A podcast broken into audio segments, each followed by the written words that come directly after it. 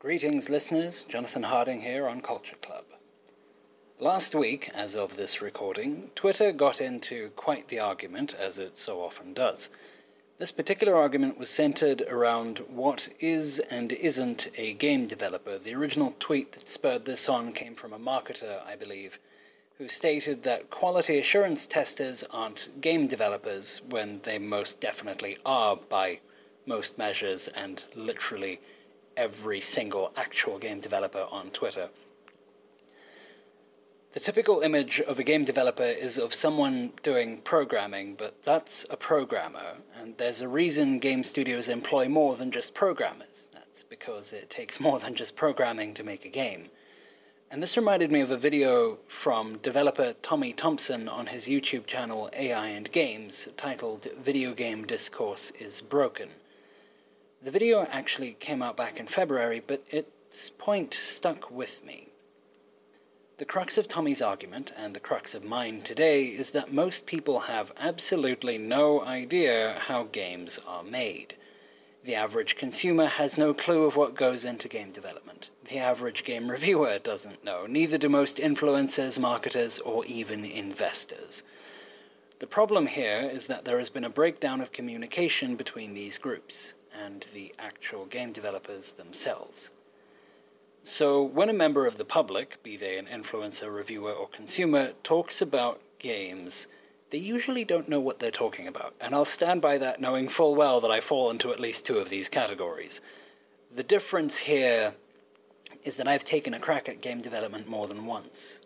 My knowledge of the industry stems from a genuine interest in developing games not just playing them. Game development is a long and complicated process with a lot more going on than just coming up with an idea and then making the game. First, of course, you have your idea. This could be a theme or central mechanic, perhaps even the makings of a story. Using this as your basis, you create a design document, which explains the game's themes, mechanics, ideas, story, world, and influences, etc. This is essentially an in depth explanation of what you want the final game to be. Normally, once you've drawn this up and finalized it, you won't change it, you'll leave it. It's sort of your guiding principle. It's not an exact rule set, it's just a set of guidelines. A studio could spend months hashing this out, but once that's done, you hand your design document off to the artists, programmers, coders, level designers, da da da da da da da. There's a huge number of people involved. The artists then design the characters, environments, and elements of the user interface based on your design document. These individual pieces and designs could go through hundreds of iterations before anyone lands on anything they actually like. A single character could change drastically before the artists land on a design the development leads like. This design would then need to be finalized based on feedback from said leads, and once that's done, your 3D artists get to work on modeling the characters and environments. The animators will then rig these models and animate them as necessary, each time going back to the development leads, studio executives, and the investors to get the okay. Not necessarily always the investors, though. They don't usually know what's going on in there, but at the very least, the executives will see it and they will go yay or nay. All the while, your programmers have been designing, tweaking, and testing the game's core mechanics. The level designers have been using these early versions of the game's mechanics to design and test levels.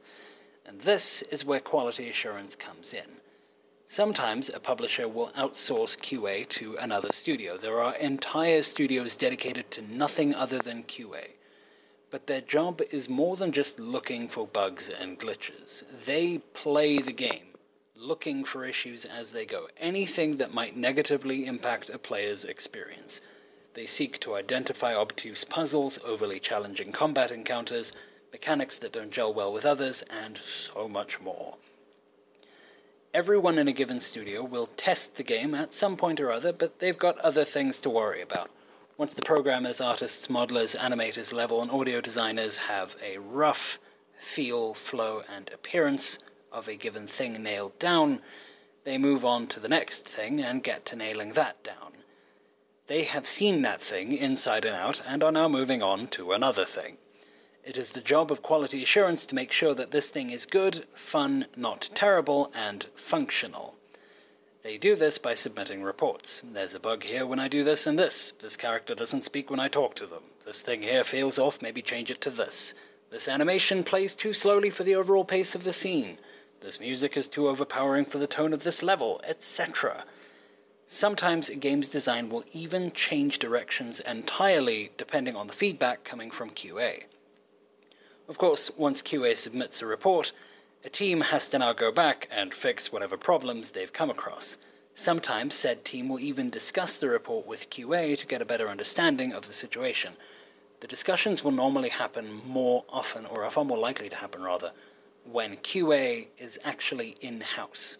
Uh, Cory Barlog has gone on record. He works at Sony Santa Monica. They made God of War not too long ago.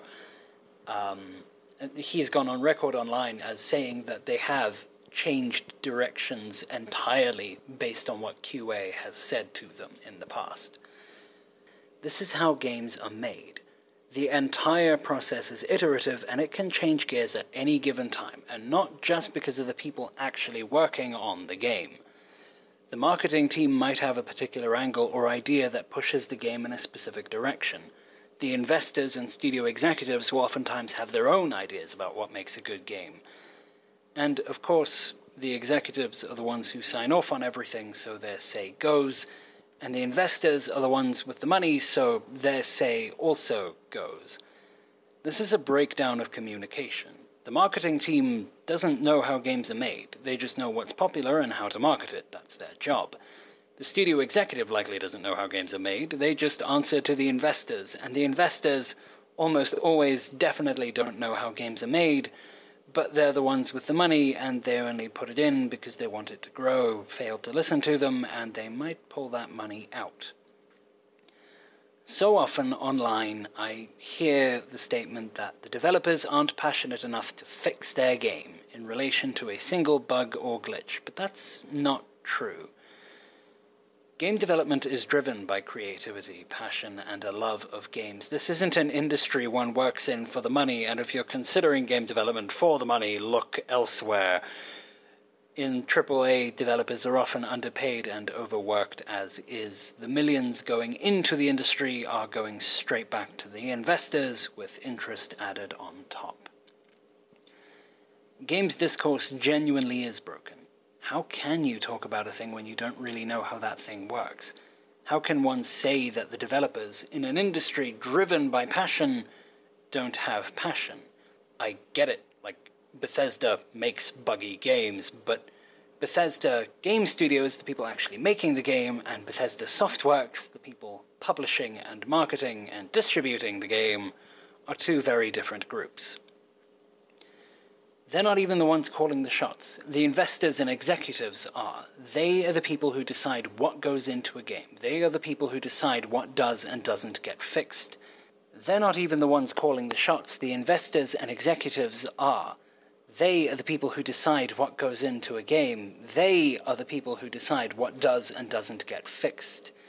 They are the people who decide, you know what, the game might be a little bit broken, they probably don't know, but we like money, so we're going to make and sell an expansion pack. In the meantime, we'll just, I don't know, promise to fix the game. And again, that's if they even know that it's broken in the first place. There's, there's terrible communication here the social media team and community managers often don't know how games are made either. They don't even have a hand in the process, but they are the ones catching flack when things are buggy or when the players deem something to be poorly designed.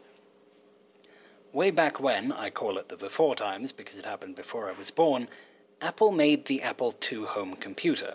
It was glorious and still is for what it's worth.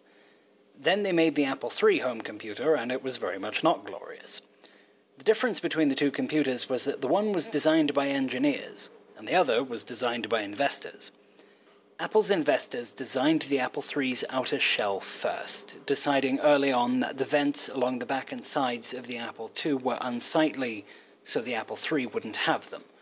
Once the outer shell was designed, the investors said to the engineers, fit this tech into it, to these exact specifications.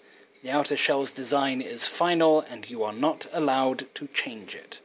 So, The engineers crammed the necessary circuits and boards into the box they had been given, and a few months later the Apple III was on the market. Today, the Apple III is known for being exceedingly useless and expensive. It overheated every five minutes, was prone to crashing, froze at random, and I kid you not, a legitimate fix for when the computer froze, given to consumers by Apple themselves, was to raise it off your desk roughly 10 centimeters and drop it. This fix actually worked most of the time, by the way, at least as far as I'm told by retro computer nerds. I've not yet tested it out myself because I don't have one of these unglorious machines. And when you think about it in that context, you start to realize just how so many games can fail at launch. Anthem released in 2019 Marvel's Avengers released last year alongside Cyberpunk 2077. Cyberpunk could be a good game, and right now CD Projekt, the game's publisher, has committed themselves publicly to fixing the buggy mess they forced their developers to put out. Electronic Arts initially planned to fix Anthem, but over a year later, and they've now cancelled the rework, deciding that it would instead be more profitable to put their money elsewhere. And Square Enix doesn't seem to understand why so few people are playing Avengers, despite the constant updates and patches, which don't actually seem to be fixing anything. These games could have been spectacular, but they weren't designed by developers. They were designed by investors. Anywho, hope you found that interesting. I intended for this one to be shorter than the last one. I think I'm maybe two minutes under. That's not great. I should probably try to shorten these up a little bit more, but anyway, I hope you enjoyed. Signing off, cheers.